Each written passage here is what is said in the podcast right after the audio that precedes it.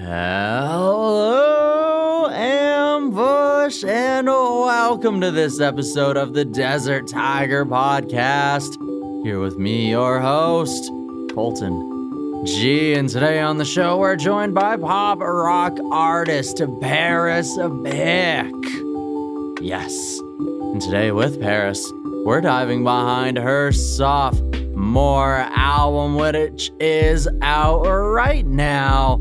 It is entitled Hope for the Best, and we're going to talk about the road that has led Paris to this moment, from a brief discussion into what first led her to White Horse, and then her two thousand eighteen debut album, Feeling Love. And then from there, we're going to talk about this new collection of songs, how it came together, who helped to bring it to life, and we're going to dive into some of the tracks as well, like the title track, Hope for the Best, as well as its music video that Paris actually had a hand in helping with the directing and producing of. So we're going to talk about that process too.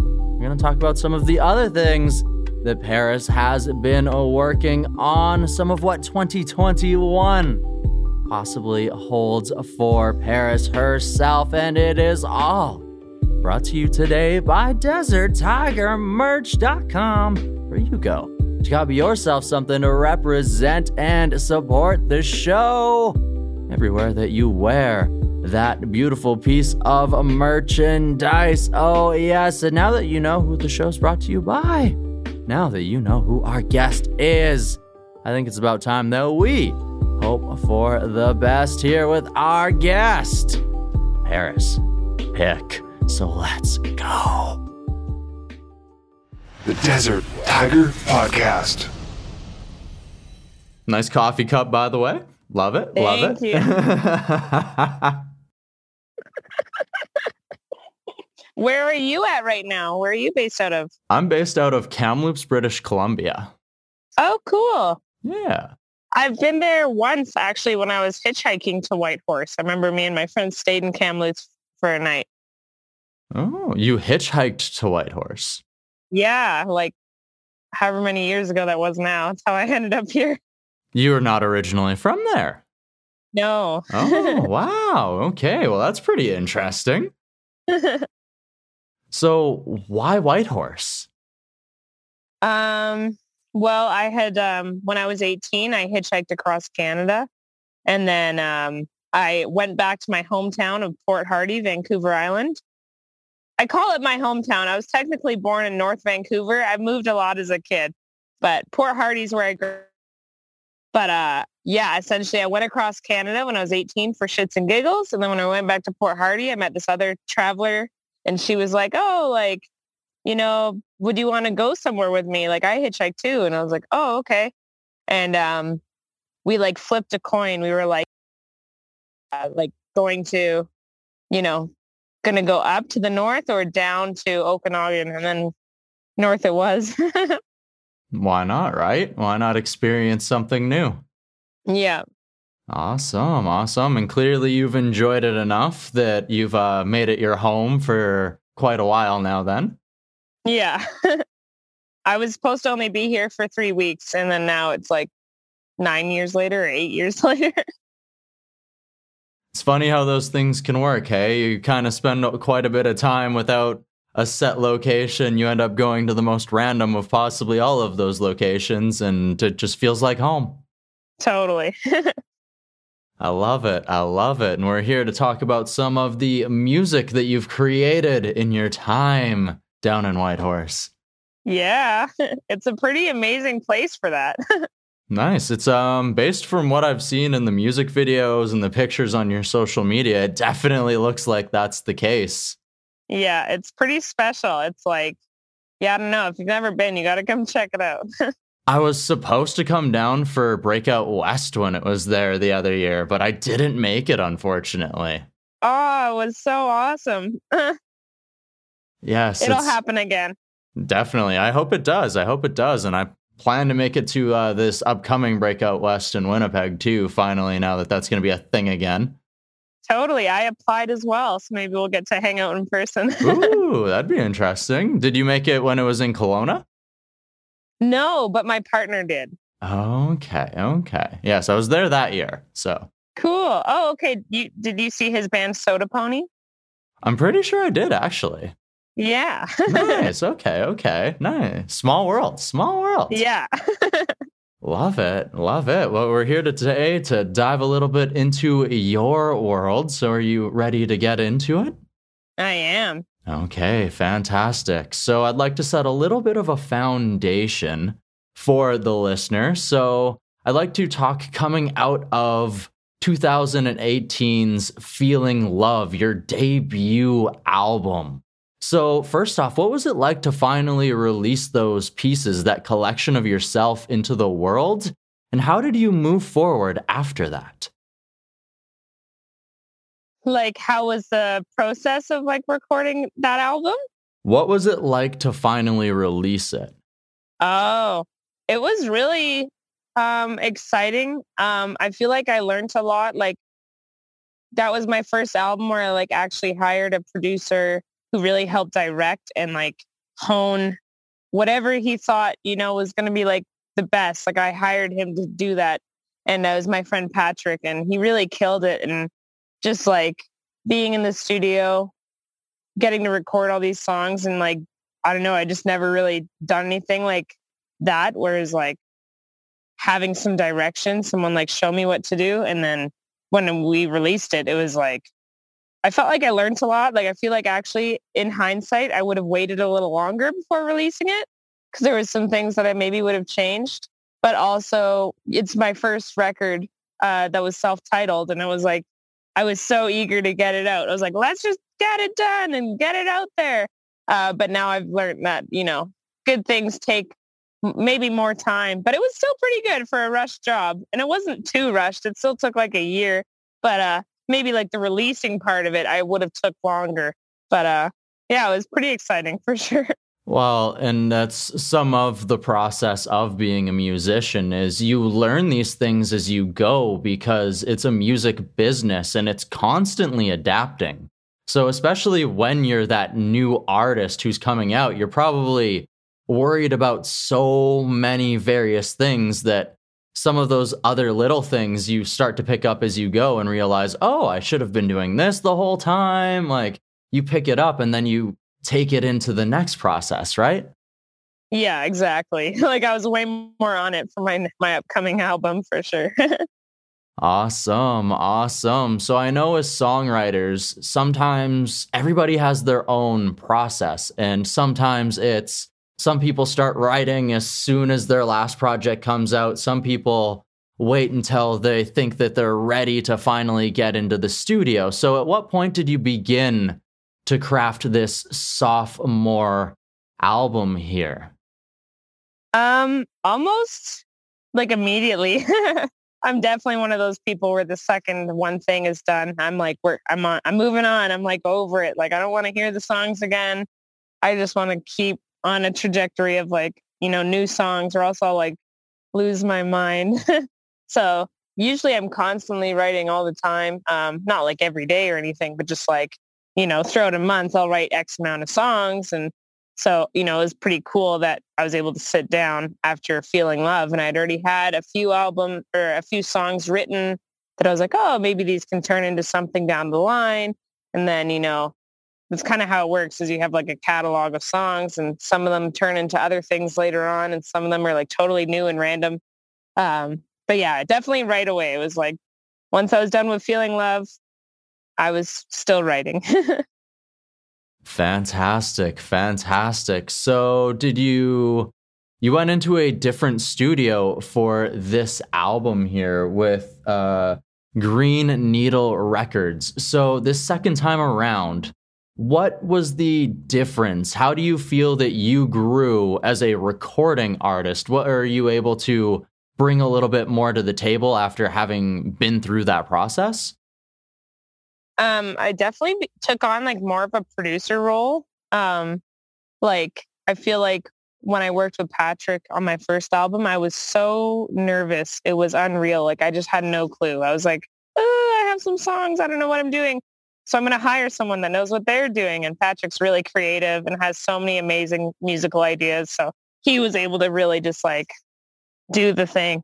And uh, it really was awesome, like getting to hear that record after and be like, wow, this is so cool. Like, I'm so down. And then now it's like there's some time between that record and my new one. And when I went into the studio with Jim at Green Needle, I was like, yeah, like challenging myself to be more involved in like actually creating the songs before I go in, because that's something I didn't really do last time, is like, you know, I let my band and my producer kind of like come up with ideas. But this time, you know, it was like I pre-recorded all my songs, um, made like dinky demo versions of them in my home studio, and, you know, added like bass lines and guitar parts and like harmonies, and, you know, like I'd play like a horn part maybe on keys or something. And uh, that was kind of like, you know, by the time I got to the studio, it was like, I have all these ideas. This is what I want to hear. And it worked out. Okay. Okay. So you had a much better idea of what energy you were trying to capture this time around. Yes. Okay. So what exact energy would that be then? Um, just like, I felt like I was definitely maybe like more empowered. Like, just like, you know what, like if I'm paying for a record, like I should be more hands-on with it. Like it's my baby. Like, I don't know. So just like being like, all right, like I'm just going to be like super involved. Um, still letting my bandmates have like lots of creative process. Like, you know, I like it when they get to come up with stuff, but, uh, there was a few parts where I was like, nope, this is a bass line. That's how I want it. And, uh, yeah. So probably just like, I don't know. More growth or something. No, it's okay. You have a better understanding of who you are and what you're trying to represent yourself into the world, which is a very, very good thing. So let's dive into some of these tracks off of this album here. I want to start with your first single, the title track, uh, Hope for the Best. Take us behind this song. Um, so Hope for the Best is just like, it's actually a song about, you know, just like um, learning to be okay and accept yourself for who you are. Like, you know, I'm like twenty-six, and I know that your twenties is like a wild time where you're constantly second guessing, like, am I doing this right? Am I adulting okay? Like, you know, where, what am I supposed to be doing? Is it like, should I be buying a house? Like, I don't know. It's just like when you're in this point in your life, you're always questioning yourself. So I kind of wrote that song as like a reminder to myself that, you know, it's all okay. Like, it's going to be fine. It's like, I'm doing the things that are making me happy, and that's what counts. So it's like, you know, you can't really fret over, you know, what may or may not happen or like whatever. It's like, as long as you're constantly having these like moments with yourself where you're like, am I turning into the person I want to be? Cool. Awesome. Moving on. Hope for the best. For sure, for sure. I mean, there's only so much that we can control as people. And I mean, even when we're younger, we grow up and we think of our parents as, oh, they knew so much about the world. And then like by the time we get to their age, it's like, oh my goodness, they knew nothing. I know. Yeah. Oh, love it. Love it. So I also really enjoy, like I mentioned earlier, the music video for this song. I mean, having also once worked at a pizza shop, I mean, I connect to it that way, but also just, you know, it helps to sort of capture that idea of that worker mentality of like, is what I'm I'm doing like going somewhere? Like, I want to do something else with my life. I really love that. Mm-hmm. And I mean, the video was very... Yeah, like I was, it's fun. Music videos are fun because you don't need to be literal if it's going to a song. So like I didn't need to, you know, but I was like, okay, like what's a concept that could go, you know, like I knew that I wanted to do a pizza music video, and then Hope for the Best was like the right song for it. It was like, yeah, like exactly. Like, you know, if you're going to have to work like a lame job at some point in your life, you may as well like make the most of it and just have fun while you're doing it. And yeah, it's pretty silly. I was super excited to make that video. Awesome. It looks like it was a lot of fun, too, getting to uh, capture a few different vibes there between the uh, metalheads, the stoners, and... Yeah, the party house and the romantics. Yes, a lot of fun there. And definitely also, yeah, ending up at the exact party that you heard about on the phone earlier, which is just like, oh, yeah, it all comes together. There it is. Yeah. Of course, I mean, every every party needs good pizza, too. So. Exactly. Yeah, it's not a pizza. It's not a party without pizza. Absolutely. Absolutely. So I want to dive into another one of the tracks off of this album, a track that I definitely might be one of my favorites off of this album. So I want to take a dive into Just Can't Get Enough. Oh, okay. Yeah. So tell us a little bit about this song here, what it means to you, and... Um, Just Can't Get Enough is totally, you know, it's just about being super infatuated with someone and, uh, you know, just like being loud and proud about it. It's like, yeah, like you love someone, like you're allowed to announce that to the world. Um, yeah, it's like, that's pretty much what it's about. Like, I'm definitely like a big time, like I love a lot of people. And, uh, you know, for me, that song was just about that. Mm-hmm. Absolutely. And it's, um, It's a love should be that strong where you want to, you know, do exactly that. It's say that like you want more, you can't get enough of this person. It's like, I want your time. I want your energy. I want your good parts, your bad parts, all of it. Right. Totally. Yeah. And I, I really like the chorus in that song too. I came up with the guitar part and the bass line that accompanied it. And I was pretty proud of that part. See, as as a bassist myself, I think that might be part of why it is one of my favorite tracks off of this album, is it is a quite quite the groove to it. Nice, yeah. Well, and that's, I'm originally a, a bass player too, but I've been trying to like, um, over the past two years, I've been like learning guitar and learning and listening to a lot of like old school guitar, you know, like listening to the Meters, listening to whatever, just old funky soul. And that guitar part, I was like, oh yeah, it needs to be like this tight finger picky thing. Um, and yeah, I was just like, cool. Like I wrote something cool. That's fun. Nice. I also just love the, sorry, please continue. Oh, I was just going to say simple and effective. Yes, definitely. Definitely. I love, and that's one thing I also love about this album is it's very simple, but it also has quite the blend of instrumentation with the horns and the finger picking and everything else, where it's like, there's a lot that goes into it, but it's not overly complicated and, and at the same time, which is really beautiful. Yeah, that's pop music. It's like, I write, you know, very poppy. Um, but what I like is that, you know, like just because it's pop doesn't mean it's not like we didn't put a bunch of time into all the different parts. Like I think I hired like seven different people or something to write parts and, you know, play them and play them well. It was a lot of work. Definitely. And it's, it's a lot of pieces come together. It's important to have a good team to make sure that the vision can come alive. So it's good that you were able to find musicians who are he- able to help uplift and make the music shine. Yeah, totally.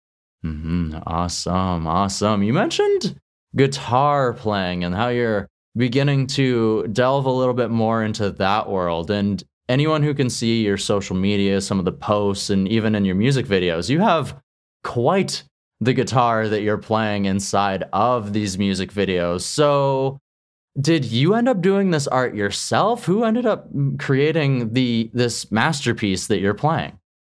Um, I did. It was like during the the beginning of the pandemic, or maybe midway through the pandemic. Um, it was really weird because I definitely, you know, like this is kind of like the time where a lot of people, they were either not spending money and conserving their money, or people were starting to find new hobbies because we were, you know, trapped inside our houses for a few months straight. And I always hated S Gs. Like literally, I always hated them. I thought they were stupid.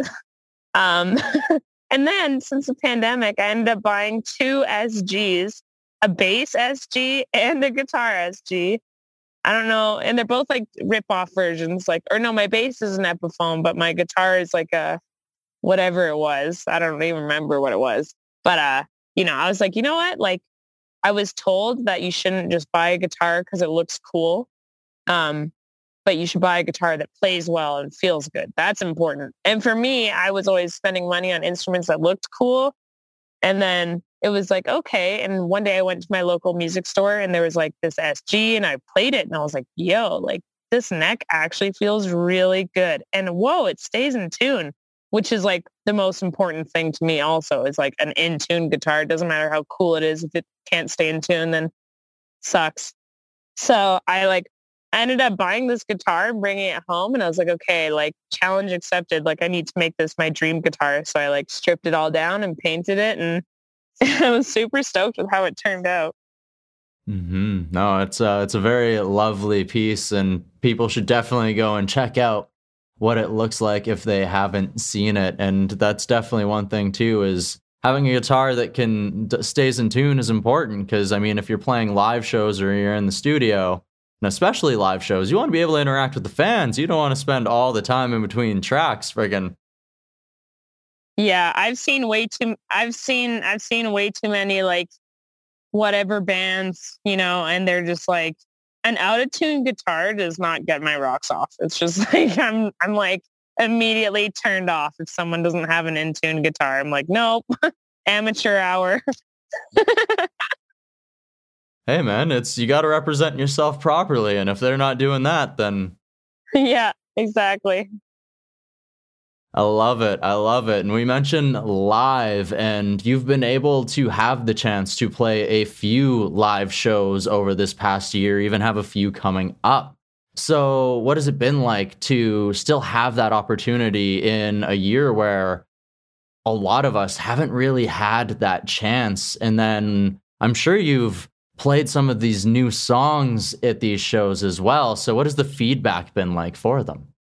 It's been really positive. Um, yeah, we, we've been really lucky. Like there's been music in the Yukon since the beginning of the pandemic. Like luckily our government issued a whole bunch of rules and guidelines that were like, yo, like we can still have music, but this is how you need to do it. And if you don't do this, then we can't have it. So you need to like follow the rules and follow them well and strictly.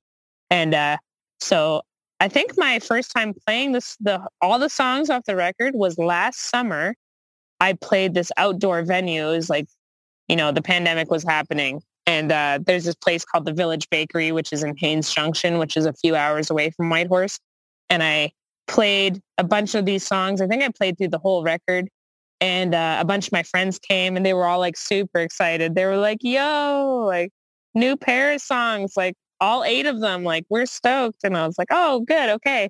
And then I've been playing them like for the past six months that there's been music. I think I've maybe played a handful of times and um, it's been pretty awesome. Like playing a handful of times is Paris Pick. I also play with other bands too, but yeah, it's been really lucky. Like we are beyond lucky. It's, it's literally magical. It's like, and then you go online and you see all your friends in Calgary that can't even do like a live stream concert, or you know they're playing behind plexiglass, or like in Ontario where you're not even allowed a live stream concert.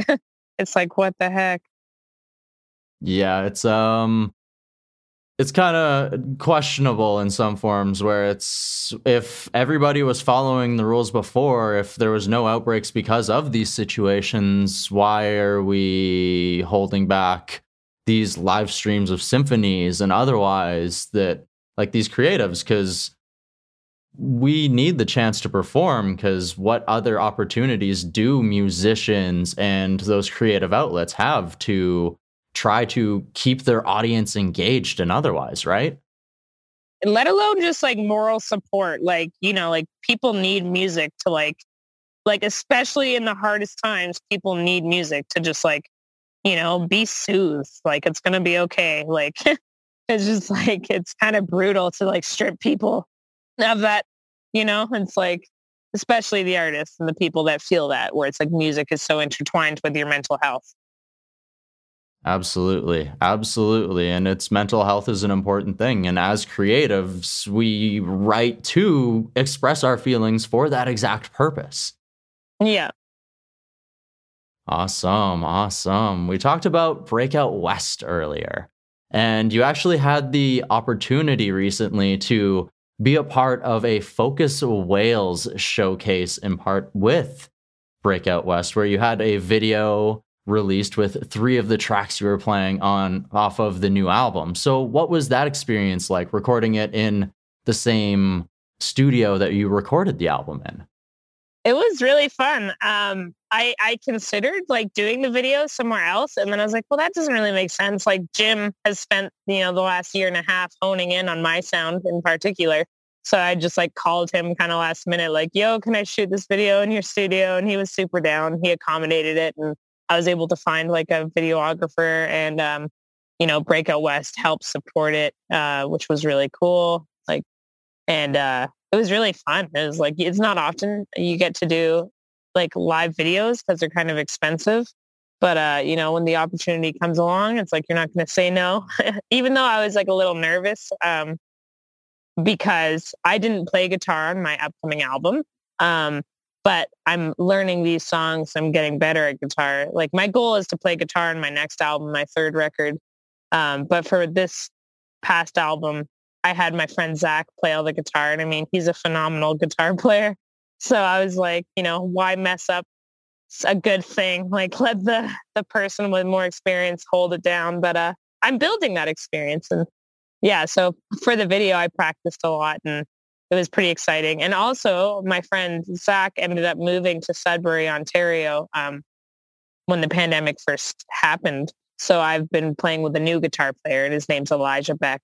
And uh, he's been learning sax parts to the T, which is really cool. And uh, yeah. Awesome. Awesome. So he's the, he's the one you see in the video with me, is Elijah.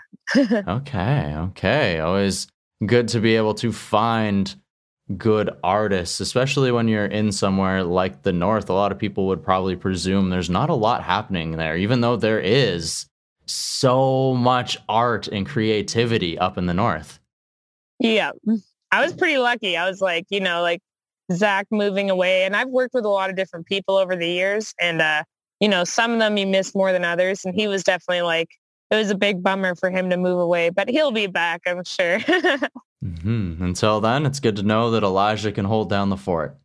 Exactly. And they actually message each other a lot. Like, it's really cute. Like, they've never met in person, but like, you know, Elijah needs to know something for a certain song. He can like message Zach, and like, they have a cool, you know, guitar bro relationship happening.